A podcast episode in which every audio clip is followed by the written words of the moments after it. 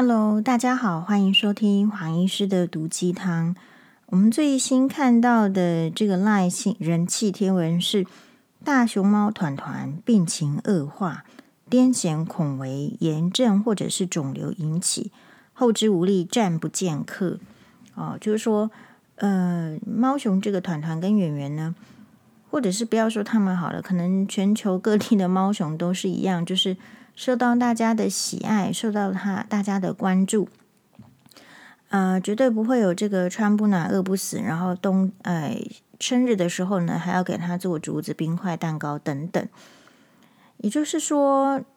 其实人生呢是很短暂的，熊生也很短暂啊。那我昨天呢在这个，所以人生很短暂的时候，有没有想过就是你决定要怎么过你这一生？很多人问黄医师说那个断舍离在干什么？断舍离是这样子啦，就是其实你有可能有已经穿不下的衣服，因为人到中年就是会发福哈。比如说我可能以前穿36啦38号的衣服，那现在呢我可能38号的都很紧绷，然后穿40号。所以固然我要留一些38号的衣服，因为我还是有可能变瘦，人还是有各种情形变瘦，比如说你受到刺激啦，或者是你刚好减肥，或者是你其实如果得到糖尿病，你也是会变瘦。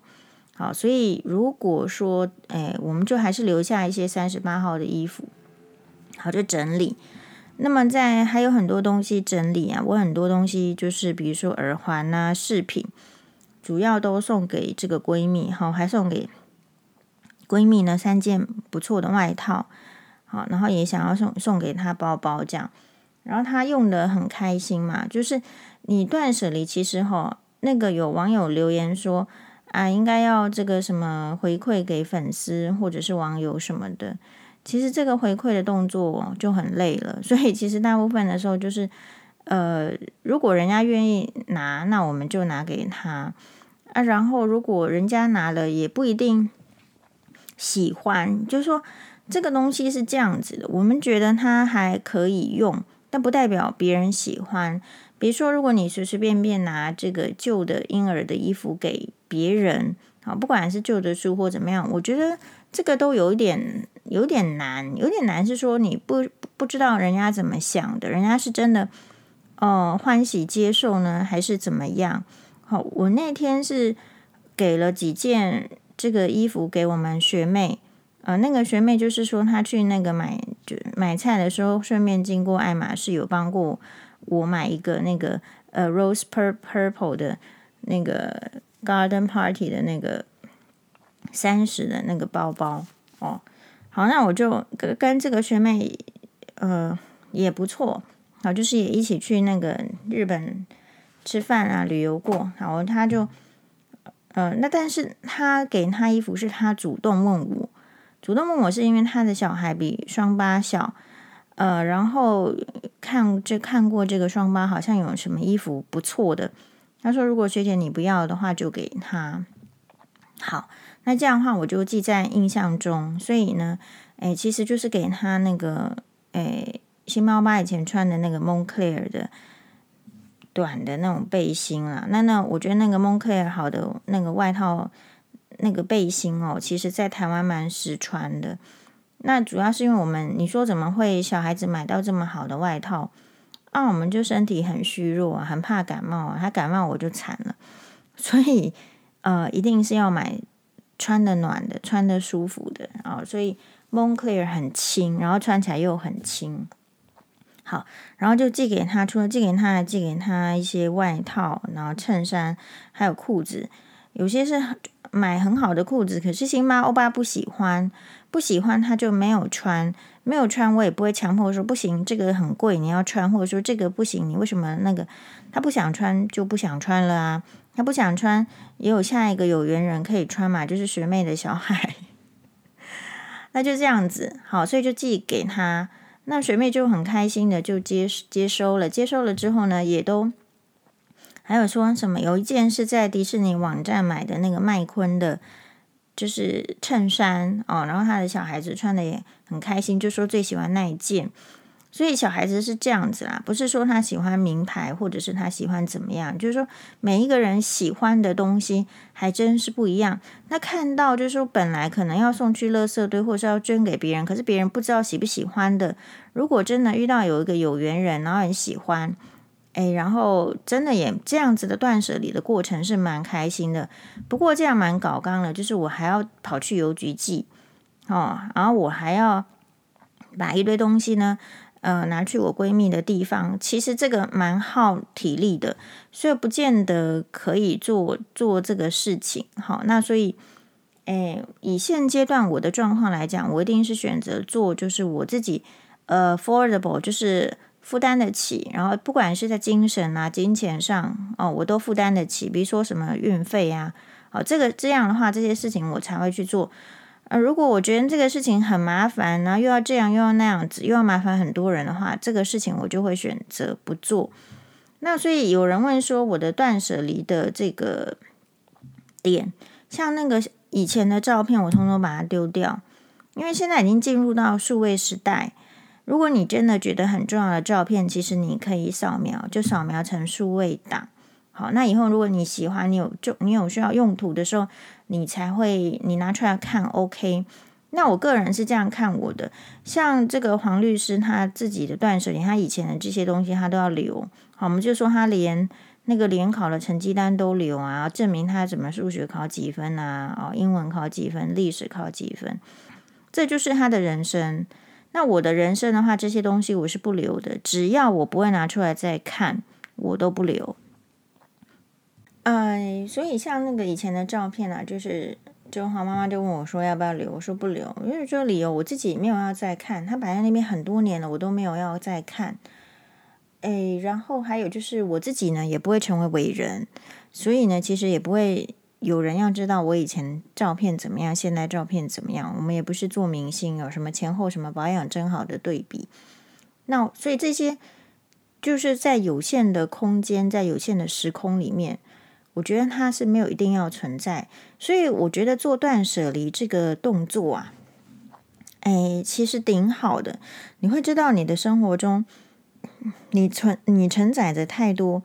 其实你虽然是好，可是你用不到的东西。那这些东西呢如果给别人用，成为他生命中就是常用的东西，那其实是比较好的。那如果你自己少用给别人用，我觉得很 OK 所以我自己的心态是这样。然后在断舍离里面你知道我其实有非常多的耳环嘛然后其实因为就是有人很不要脸啊，就是喜欢说什么我的东西什么都是他买的，或者是什么好像是你嫁过了有钱人家，你的东西好像就全部是人家送的之类的，就完全低估黄医师的购买能力就是在我有限的范围我自己的话就是这样子，你要有一些接触好，然后你要有一些接触的话，这个很特别。就像我那一天呢我其实穿去这个聚会是这样子，这是一个新西啊，因为他我觉得非常的厉害，就是在台湾靠自己的能力然后买一个房子，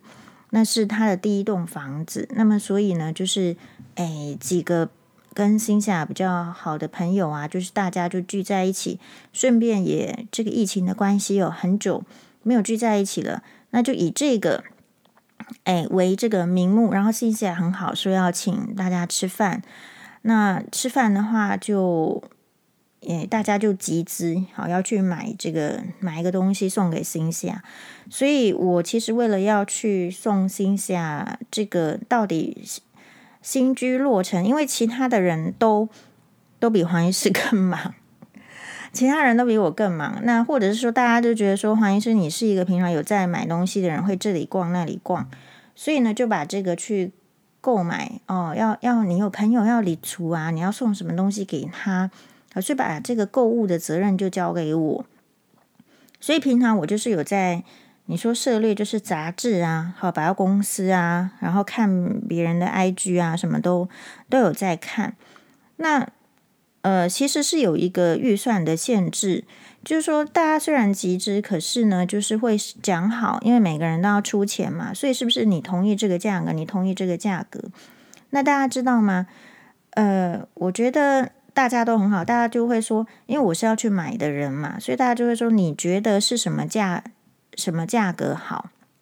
好，你觉得一个人要出多少钱。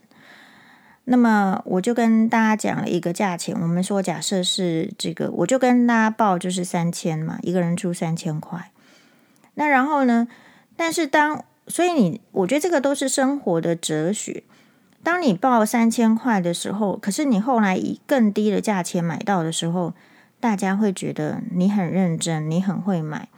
那换言之，如果你本来报很低的价格，比如说你2000，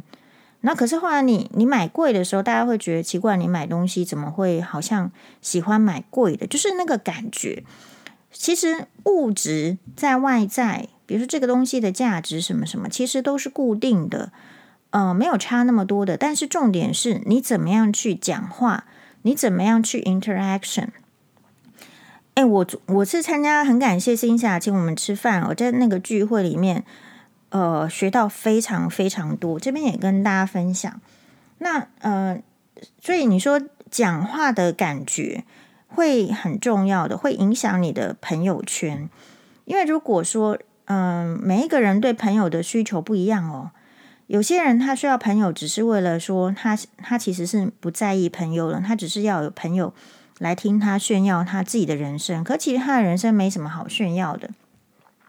或者所以他就要去选，比如说可能比他程度低，好，或者是能够听得起他炫耀的这样的朋友，就是有质。我们以前是在讲说，有质有量有多闻嘛，对不对？这个是人家不知道孔子哪一个学生问孔子说，好像是这样了。好，《论语》我也很久没看了。就说你觉得交朋友最重要的是什么？有质有量有多闻。好，所以这句话就一直印在我的脑海里。质就是说有质，你选的这个朋友要正直嘛。有量，好，我如果翻译不对，就请大家自己去查。我的有量的意思是说，这个朋友呢要能够他有比较包容，在现代社会里面，这个朋友可能要比较有包容的心，因为朋友之间呢，其实很容易会有误会，很少说没有误会。如果很少没有误会的话，通常就是一方因为他自己的利益，或者是他本身就是一个很隐忍的人，一直不断的在隐忍。有多闻，我觉得有多闻实在太重要了。如果这个朋友没有多闻的话，各种见识，或者他见识很狭窄的时候，其实也会默默的影响这个他周遭的朋友圈。所以每一个产业哦，他其实交朋友都有点困难。比如说演艺圈的人，他是不是只有交演艺圈的朋友？比如说医界，是不是这些医生他只有跟医生做朋友？那所以我一直觉得我很幸运，就是我可以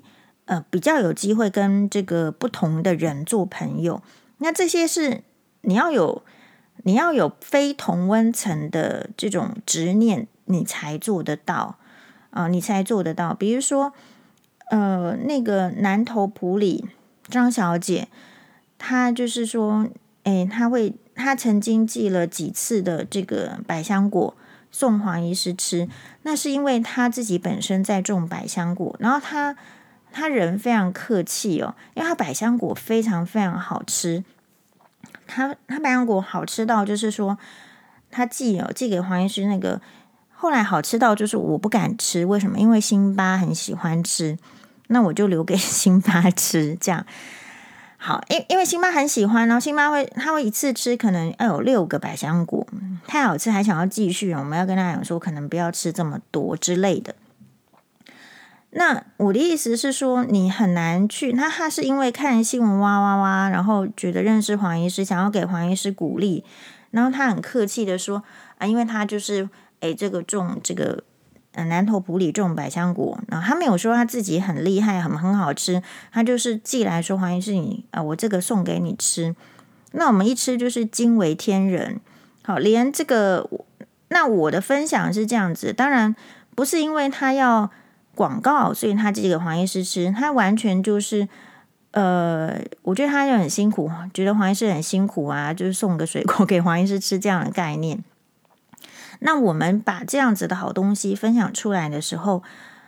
很多的网友去买，就说哦，这家真的好吃，或者是我的大学同学就是陈医师，他也去，哎，他说我也去买，哎，真的很好吃，大概就是这样。所以其实这种分享是很珍贵的，就是你，我觉得这个也是某种程度也是朋友。那我自己的话，反而就是会，不好意思跟他多订，因为我曾经呢，就是我就说，那哎，你这个很好吃，我要送给我的律师，好，因为律师的话，我们过年啊，过节哈，还是要送他。意思说我平常好像没有跟他在联络，但是呢，过年过节的时候，很重要的日子的时候，其实我有想到他。那当然，律师哦，他们自己会有很多，比如说什么大客户啦，也许企业的客户，也许什么更重要的人士，可能都会送。我不知道人家送什么东西，但是我会觉得说这个东西真的很好吃，然后对皮肤很好，然后也会帮助排便，我觉得对身体实在是太好了。那么也许它并不像就是外面的超市啦，或者是很大型的水果行包装的那么精美，可是呢，其实这样一箱来，我觉得挺好的。好，那但是我跟他订的时候，张小姐又对我很客气。好，他那个订的时候，他又没有跟我收钱。他如果没跟我收钱，我就不好意思再跟他订。所以我自己的话，反而就是，虽然很想买张小姐的百香果，可是，因为他可能会算我便宜一点，或者是他可能没跟我收钱，他都非常非常客气，所以反而我就不敢跟他开这个口。嘿，大概是我跟这个，我们为什么讲到百香果呢？现在在讲送礼送东西，对不对？嘿，好，那不太知道是不是他因为看了哇哇哇还是怎么样，我不知道有没有在哇哇分享过，就是我本来就很喜欢吃百香果，然后呢，其实怀孕的时候也有吃百香果，可是怀孕的时候就是多吃了百香果，人家就是前婆婆就念说，就是因为你吃百香果哈，然后所以才怎样怎样怎样。那所以甚至在黄妈妈去这个前夫家的时候，因为其实也是她叫她去，前婆婆叫黄妈妈去，其实就是要给黄妈妈一个下马威嘛，要在她面前念这个，你看就说，哎呀，她怀孕的时候还吃这么多百香果，就是你很难想象，就是一个人为什么会去念别人。我们刚刚讲有一个网友，他一会说呢，我觉得他其实是。就是类似网友粉丝，可是他有点忽略所以我并不是说网友粉丝我就不说你不好，有质有量有多文。如果是真的是朋友，真的在乎你这个人，我觉得会告诉你这个反应。比如说你说黄医师穿的那件要去参加新霞这个聚餐的黄色的洋装，其实这件衣服好或是不好，我们自己知道的，它不好你不会买。它穿起来有缺点，你不会买，就是因为好才会买。就是黄医师已经是这样的人了，就说我们有很多的购物经验，然后已经到这个年纪，会有一个准则，会有一个标准，并不是为了买衣服而买衣服，是因为它好才要买。不然我们的那个衣柜就是断舍离的概念，已经有很多的衣服了，它如果没有超越我前面的衣服，那么我们是不要买的。好，那买了之后他就说这个版型真的是好，因为这个版型真的是好，就是你更胖他穿起来还是显瘦的。但他说可是色调不好。好，那当然这是他的观念，你说他可不可以讲？可以啊。但是当你这么就是理直气壮，或者说自以为自己的意见是最好最棒的时候，你真的觉得这个意见是最好最棒的吗？像我的话呢，还会站在他的立场，就想说我猜啦，一定是你皮肤是比较黑的，就是像黄色、亮黄色、橘色、亮橘色这种是很暖色系。暖色系的人基本上，如果肤色根据色彩学家的道理啦，这我也不是很厉害，但是就是大致上有个概念哦。你去试衣服的时候，你有没有试过暖色系跟冷色系哪一个在你的身上是比较合的？暖色系就是比较那种阳光的温暖的颜色，比如说黄色啊，或者是比较亮的这种色，就暖色系。那冷色系就是说比较像紫色、蓝色。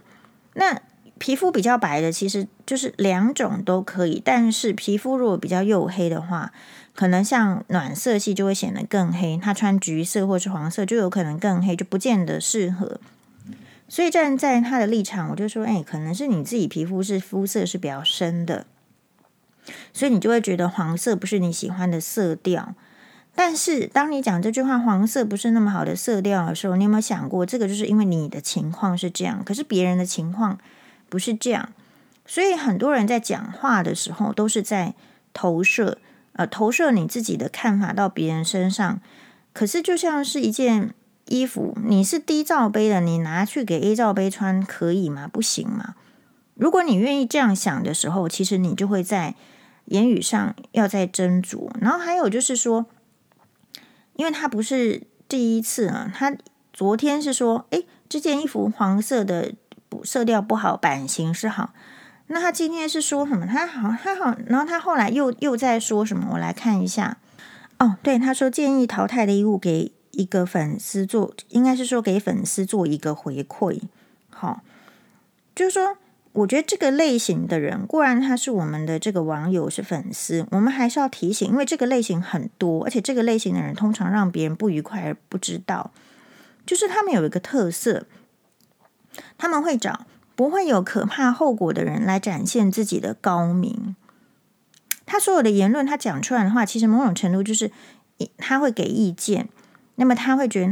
他有看法，然后他通通丢出来，希望别人可以这样做，或者是采纳他的意见。可是这种其实就是那一种会，他会对什么人给予意见？他可以叫他的老公说把尾鱼度修正一下吗？就是说中年以上的人肥胖，女生容易梨形的身材，男生容易苹果型的身材在尾鱼度。那么他为什么不去跟他的老公建议，或者是跟他的小孩建议，或者是跟他自己建议？其实他们倾向这个类型的人容易倾向去找不会有可怕后果的人来展现自己的高明。今天反过来讲，他觉得黄色不佳，可是你敢去跟古代的皇帝说你这个龙袍绣黄色不好看，你讲了你就会被杀头嘛。所以当我们很多人在讲话的时候，你要注意，我比较倾向建议的是人家有问你的意见，你在真诚的给，因为人家是有些还有问意见还有分哈，其实有些只是在同温层取暖，有些是真心要听取意见的。但是你就如果做聊天，做朋友之间聊天，你就可以给。那如果没有的话，你不要去说刻意的去给人家指正这个那个。我说过，人生有很多的现实面，比如说你走在路上，你看到很多人的身材是。也许不是 model 身材，也许碍了你的眼，也许你会想说这个你是到底是想说这个人为什么这么胖，还是会想别的呢？如果是我的话，我都会想说，哎呀，果然中年以后荷尔蒙的影响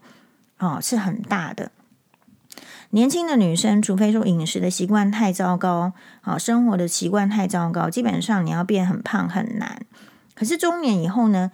你就算很努力，你其实仍然有可能其实是微胖的，甚至是超标的。所以我第一个的想法是，看到这些人的形态的时候，我第一个想的是，真的人的这个荷尔蒙之影响力就是超出你有时候人力所能够努力的范围。那第二个是，我会觉得这些人这个生活呢，其实是过得是比较以别人为主，比较不以自己为主的，就是他的时间精力的分配通常是要在照顾小孩，照顾家庭，也许照顾老公，甚至可能还要照顾婆婆的心情。所以他没有办法照医生的建议，比如说一个礼拜我们说过至少要300分钟嘛，那你至少一天就是可能要1个小时，要连续来到5-6天了。可这个一般人为什么做不到？就是因为时间没有放在自己身上。那么你再看这一些常常去给别人建议的人，他有曾经给自己建议吗？其实没有嘛。好，我们再看，结果我就想说，对，就是因为黄医师看起来不会给大家严重的后果，这长了这样一脸是这样像，所以你就要来给我意见吗？这边有一个很值得关注的点，就是说，其实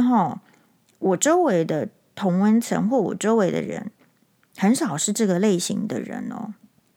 很少是这个类型。那我没有特别去针对这个网友，而是说你要去想，如果你遇到这个类型的人，你要怎么样去应对，你要怎么处理。你是让他，因为这个类型的人，像网友的话，他可能黄医师泼出来他讨厌我，他就走了，他就从此变成黑粉了，也有可能就是心态比较差的，他有可能是这样。那么有一些人这些特质，你看他在网络上是这个特质，比方他现实生活中也是这个特质，他是不会走的，他就有可能在你的办公室里面，可能就是在你的家族里面。那么你要怎么去想这一些人？然后几乎是同一天，就是无独有偶，就是同一天的话，你就知道说，哇，就是这种事情你是一直反复不断的。然后我就收到一个私讯，可是我就把它公开的，你想要私聊我可没有。不要随便私讯给黄医师哦，你以为是私讯，我还是会把它公开。没有人规定你说这个是私的就是私了哈。那个他说你很率真，并且用率真的态度对每一个人。以后遇到与钱婆婆类似的人，然后他又刮胡年长玉，其实我不觉得年长玉这个哈一定就是像钱婆婆类似的，我觉得他比钱婆婆好太多，他还有学识，他还能沟通，他还跟你讲话。然后他接下来继续写，好，以后遇到与钱婆婆类似的人，一点头之交，保持距离。你就没办法点头之交，保持距离啊，人家就是会来跟你缠住讲3个小时，你知道吗？你认识钱婆婆吗？第二个，不信贴身则斗智不斗气，多在这一些财霸，财产的财霸。我前夫真的是财霸吗？我是打问号啦，拜托你去认识一下这个郭台铭好不好？多在这些财霸人周围撒麦芽糖，用甜言蜜语哄夸，他们是不需要道德规范的。然后接下来又一，如果你认为法院判前夫给孩子的抚养费不无少补，就少跟他们起冲突，日后孩子终会继承遗产。你怎么不想我前夫可能破产呢？第二个，如果孩子跟你一样优秀，那就改姓黄，与势利婆家老死不相往来。你在这场婚姻中已经获得了无价双宝。就是其实我们满头问号，他表面上好像很厉害的人，对吧？然后来给意见，我怎么回他呢？大家可以去我的粉专看。我说你有一个重大认知，其实你每一个人，你看到这个意见，一个人跟你意见的时候，你想的是什么？像我会觉得他完全不合逻辑嘛。好，你今天这个人是财霸，你说你要得到他的遗产，你说怎么样？因为他有给抚养费，所以你就应该要小声，你应该要这个就是感恩的心收下来，然后不要吵闹，要和谐。然后如果你还是要坚持，如果你的这个小孩子很优秀，那就改姓黄。我今天问一句，我的小孩为什么不能姓陈呢？为什么离婚就一定要改姓这个妈妈的姓还是爸爸的姓啊？这个小孩子今天，我跟大家讲实在的啦，我的小孩子姓什么姓是有算命的，我姓那个算命的可不可以啊？对不对？你随便，我今天叫你，我就说你这个人身体不好，你去改姓你妈妈的姓，你要不要？你不敢嘛，你就是这样嘛。你想要活下去，你想不想活下去？你是不是活得太好了？好，我呛他还没呛得很那个，他还说什么不要斗智不斗气，怀疑是什么时候跟人家斗气了？我是一个在医院打滚过的人啊，一个人的气都是短的啦。你一个人，你今天是中年，我不知道我们的汤友是几岁哦。你今天如果是30岁，你开始会觉得人生是很快的过去，没有错，你很快会来到40岁，马上过40岁大寿。你40岁的时候，你不要以为60岁很遥远，60岁大寿马上在那边等着你。所以我就问他说：“您有一个重大认知关键，请问您认为是台湾要跟中国起冲突，还是不管台湾怎么做，中国都会来冲突呢？”我并不知道这个网友是什么立场什么。其实如果你观察黄医师久一点，我只是偏绿而已，我不是全然的绿或是深绿然后所以我就这样问他：有冲突的时候，台湾要改称中国吗？我再问他一句，如果照他的理论是对的，所以黄医师在呛人就是这样，如果他的理论是对的时候，为什么他不能实践？你跟我观念有冲突，我看你不爽，你少讲话，顺便把性改掉可以吗？哦，所以这边是一个很重要的，就是说这一些人，包括前面那个网友还好一点，他只是讲衣服而已。这个后来的这个网友其实很过分的是，他已经来干涉人家的生活，为什么要对别人的人生指指点点？难道这个网友他自己认定他是人间典范吗？对吧？然后觉得说很厉害，因为人家有钱就应该要给他撒糖，没有钱没有才识的人就要闭嘴。这不又是应验了我们之前跟大家分享过的诺贝尔文学奖莫言他所说出来的话，对吧？诶，我还需要给大家复习嘛？就说你从来不会去检讨那些有钱有势的人，可是你要来压迫没有钱没有势的人啊。如果这个世界可以用撒糖解决一切问题的话，那么应该是没有问题啊。所以他不能够去解决那个产生问题的人，可是他要来解决提出问题或者是 call for help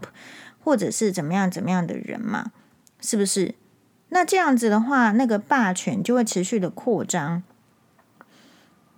不是这样子吗？所以我就问他说，哎，你有本事就撤掉法律啊，你以为是我要黏住前夫不放吗？是法院这样规定嘛，是不是？你不了解，那你还活在传统的这种就社会里面啊，离婚了你们就不相往来就没事？没有啊，法院就是规定你要往来，你不要弄啊，你有本事去跟法院抗议啊。所以我就觉得很奇妙了。我就说，诶，这个网友到底哪来的这个勇气跟我讲这种话？他怎么不去跟习近平撒糖？那么习近平是不是就对台湾好一点？不要一直给这个台湾武力的这个威胁啊，飞机跑来跑去啊，跑离了这个什么台海的中线，对不对？如果撒糖可以解决问题，当胡锦涛在中共的20大要被这个会场最后要被架走的时候，他给习近平撒糖就好，给他一个微笑，给他一个 honey， 然后就可以不要被架走吗？哦，时间这么多啊，怎么不打扫家里，是吧？所以这边有一些重点，就是说我发现这有时候还是不分年纪的，可是年纪大的人也会觉得自己厉害，可是没有发现自己跟社会脱节，这种都是属于就是如果你觉得，我就很想问他，其实黄医师大家会觉得黄医师很尖锐，可是我都是已经是嘴上留情手下留情了。我很想问他，他这么会撒糖，他的人生得到了什么？你可以告诉我吗？你很会撒糖，你的人生得到了什么？如果你今天人生真的有得到什么，你不会泡在网络上，你不会去抓着一个人然后去说要给他意见。我觉得只有半瓶水才会响叮当。这边再跟大家分享一个故事，并不是要挑起什么阶级跟学士的这个战争。高雄大橘为重女士跟我分享的，她说原来14岁就已经有同温层了，就是说她的这个一个亲戚的小孩他去那个就是他们住美国。那所以呢，他就是美国好像比较流行 summer camp， 就是可能国中、高中，现在14岁可能是类似台湾国中的年纪，那么就寒暑假都去参加 summer camp， 就是类似暑期夏令营。那这个暑期夏令营呢，会有来自全球的那个学生，好，然后所以也会有好的学校，因为美国你不要以为它没有阶级。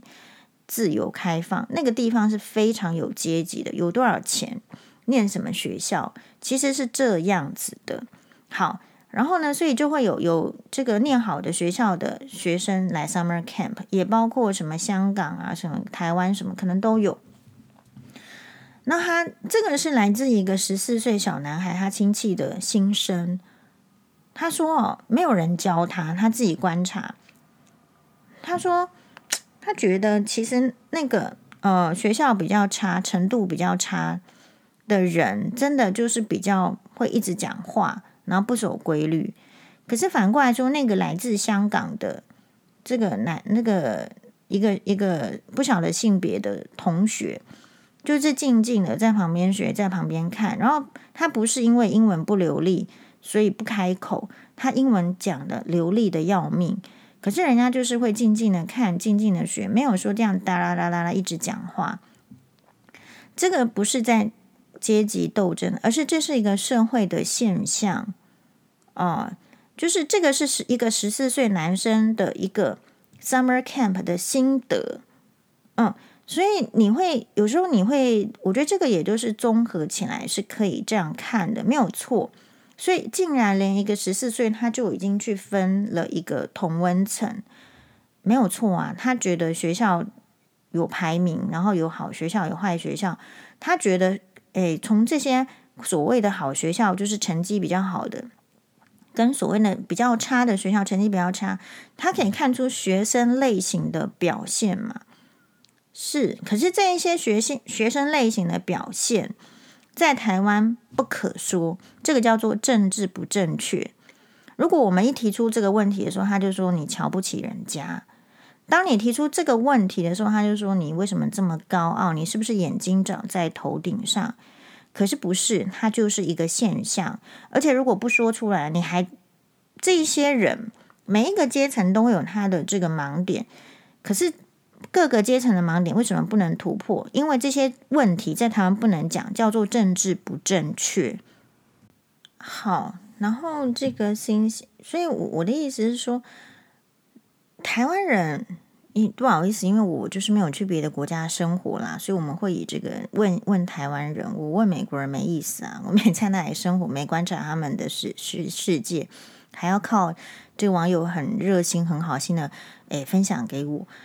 我的意思是，台湾人，你是不是活在一个错误的价值观里面？你是不是觉得有钱有势的人做的就是对的？你是不是觉得电视机前面的人讲的话就100%是正确的，是诚实的？我觉得要再想一下，你为什么会变成这样子的人？你为什么觉得有钱的人、有权势的人，你就要给他撒糖？你想获得什么？你为什么不问说，其实你不撒糖，他也应该要怎么样平等的待你，然后要公正的，或者是说要尊重的待你？是吧？你为什么把自己降成一个位置，就是说必须要去讨好，要怎么样跟大家报告一下其实黄医师你要知道，就不是千金小姐出身。如果千金小姐出身，你觉得她需要去讨好别人吗？大致上有可能是不需要。不过他们通常，我的观察是，她会被教育成一个很礼貌的典型，大概就是类似像林志玲那样子。你猜不透他真实的心理的想法，但是他就是有礼貌的、微笑的跟你的接待相处，听不太到真心话。那因为我不是那个背景长大的，你觉得我在从小到大的这个生活的历程过程中，我有没有在这个世界里面去寻求怎么样在这个世界里面可以生存的更好的方式？当大家都，所以我才会一直去观察，就是说这还不是阶层的问题，就是如果你觉得你讲出来一句话，你都不去考虑就是别人的感受，或者是你想要得到的效果，你为什么要讲这句话？这个是一个有趣的问题。黄医师在也许很多人是新加入的这个汤友，黄医师在很久以前的这个 podcast 里面就有分享过，因为我们是无足轻重的人就我们不要去，还有就是生命是时间的组成，不要浪费时间，因为你浪费了时间是浪费自己的生命，也是浪费别人的生命。那么所以你讲话是怎么样，是要得到什么效果？你今天讲一句话是要把别人推得更远，还是别人看低你，还是怎么样？我觉得其实讲话是一个艺术。你当然也可以像周玉蔻那样讲话，蔻蔻姐，可是他是怎么样？他是累积多少的？也许政治资源，也许媒体资源，他讲话也许就变成那样。那一般人你是什么资源？你有知道吗？你还想要获得什么资源？就是说，所以我后来跟他的这个，你说这个台海，就是有人说黄医师比喻很好，我心里想，这不就是你自己一定要知道的吗？这还不是我好的问题，而是你在这个社会中，你只要生存过。你就会知道，也许有一些人很简单的那种叫做巧言令色啦。其实你看我手下多留情，我没有告诉他说，其实你就是一个巧言令色的人。脸上装得很好听，嘴上说着很好的话，得到你想要的利益，你就是一个巧言令色的人，你不知道吗？可是我从小到大我就知道巧言令色，鲜矣仁。那没办法，我就受这样的教育，所以我尽量就会要求我自己不要巧言令色。所以如果我夸赞一个人，那一定是真诚的夸赞，因为我们无足轻重。我如果老是讲没有用的话、假的话，久而久之，这个世界就会丧失对我的信任感，那我讲出来的话就没有用了。你要先知道自己是什么样的人，然后再做出怎么样的事情。然后还有时候呢，就是这个说话是艺术，就是我觉得要尊重别人的人生。别人的人生的意思是说，你根本没有离婚嘛，你根本没有小孩子在那边交接嘛，所以你会不知道这中间其实会经历过什么样子的那个。比如说我好了，其实我们的第一审判决，士林地方法院的判决，我们在这个暂时处分的时候，因为还没有下定一个判决的时候，暂时处分的时候，就是要表现的好像很良善的父母，哎呀，好啦，第一周、第二周，然后总共一个月有3周是这样去的。大家知道吗？在施行了暂时处分令之后，法官最后在第一审士林地方法院的判决是只要去2周。好咯，那对方就上诉到高等法院。那我们是一个女法官哦，我真心觉得那个女法官很棒。高等法院，我想一定她做得很好，才能从地方升到高等，一定是很有技巧的，不管是在法律上或者是在劝说上，我就觉得她很会调。那因为她很会调，我就是想，我也要做个样子给他看嘛。我就是想获得单独监护权，那我会怎么样？我也要后退。后退的意思就是说，虽然第一审的地方士林地方法院给我的是1周2次啊，双八去那边，就是不是只有给我，是给前夫。可是我表现善意良善的父母，我后来是同意是3周的，而且也给他过父亲节。就是这些细节，就是我的退让，大家没有，我不会讲给大家听，但是我们绝对是有。那你说要说做和谐，说实在啦，我觉得从法院上的判决或怎么样，我在新闻挖上所说的，全然都是美化前夫跟前婆婆，美化。那么所以如果说我已经美化，然后可是大家听了还受不了，觉得黄医师你是不是在说人家坏话，或者你不应该这么说的人要自己检讨，我们已经美化过了，可是你还受不了，那所以表示那些人的行径本来就更差的。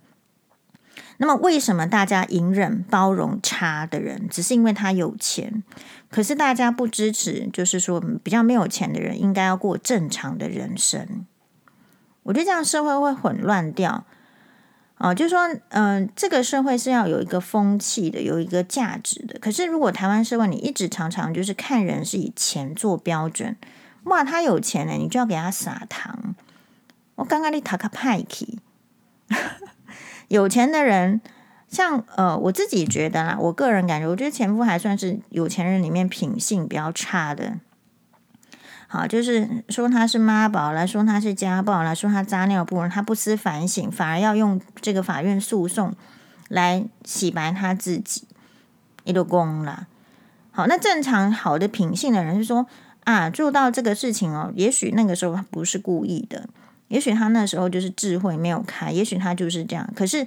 啊，人家说这件事情会对人家造成一个伤害的时候，我就道歉，我就检讨。如果没道歉没检讨，至少不是去法院还要再告人家诽谤嘛，是不是妨碍名誉嘛？你自己的名誉都不维护了，你还怪人家什么？可是我在看这个事情的时候，我并不会说因为遇到我前夫这样子、前婆婆这样子的这个人，我就说其他的有钱人也是有问题的，不是？因为我的眼界是够宽广，我没有认识其他有钱人好得很啊。所以你有钱跟没有，你不是以有钱没有钱来处事来判断这个人，你是要看他的言行举止来判断，这个是大家很容易没有观察到的。那有时候我会想说，没有观察到是不是因为你比较没有机会接触到贫穷的人跟有钱的人，那我只是刚好有那个机会而已呢？呀，我觉得这个是一个很值得探讨的议题。就像呢，我这边在看门诊，我不是说我的这个病人就是家里面有钱没钱，我是不管这件事情的。但是我也说过，印象很深刻，就有个病人呢，他其实住在那个高级住宅区，然后呢，我就觉得很奇怪，因为我所在的这个诊所的地址应该不是高级住宅区，对不起，我们那就是我自己认定啦，好不好？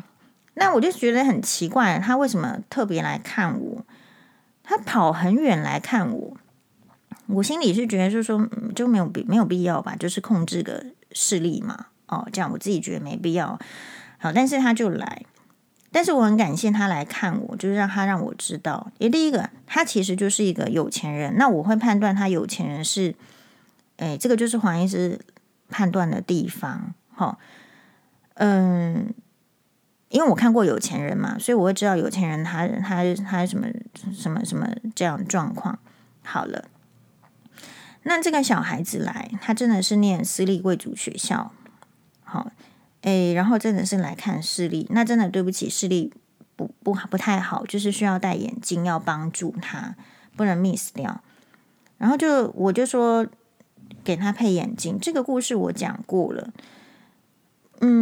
我说给他配眼镜的时候，我就说，那如果我们给你配，你要认真戴哦，那你如果不戴的话，你这个等于就没有治疗。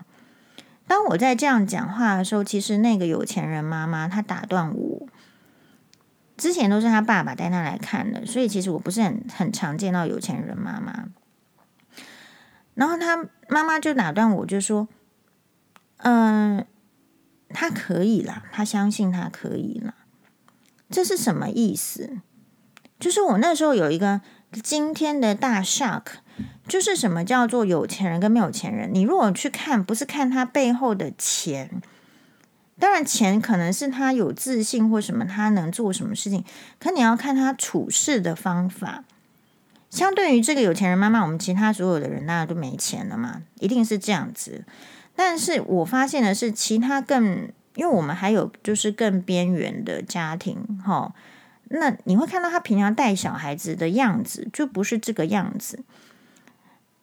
我们其他的有可能很边缘的比较没有钱的人的这个小妈妈，她可能来就是骂小孩子给我看的呢，就是一直贬义这个小孩，你看吧，我就是叫你不要看电视，你一直在那边看，你怎样怎样，你没救了，厉害啊，是这样子在威胁小孩的。其实近视就近视，有需要威胁人家成这样吗？你自己管不住他，你还不检讨，你还怪小孩，不觉得很奇怪吗？可是我们另外一个有钱人的妈妈是怎样？是就是说，是这样子的，相信他的小孩，他做得到。所以我不太知道说是不是因为这个有钱没钱后面的那个充裕感，那个不是闲散，就是说那个充裕，那个信任度，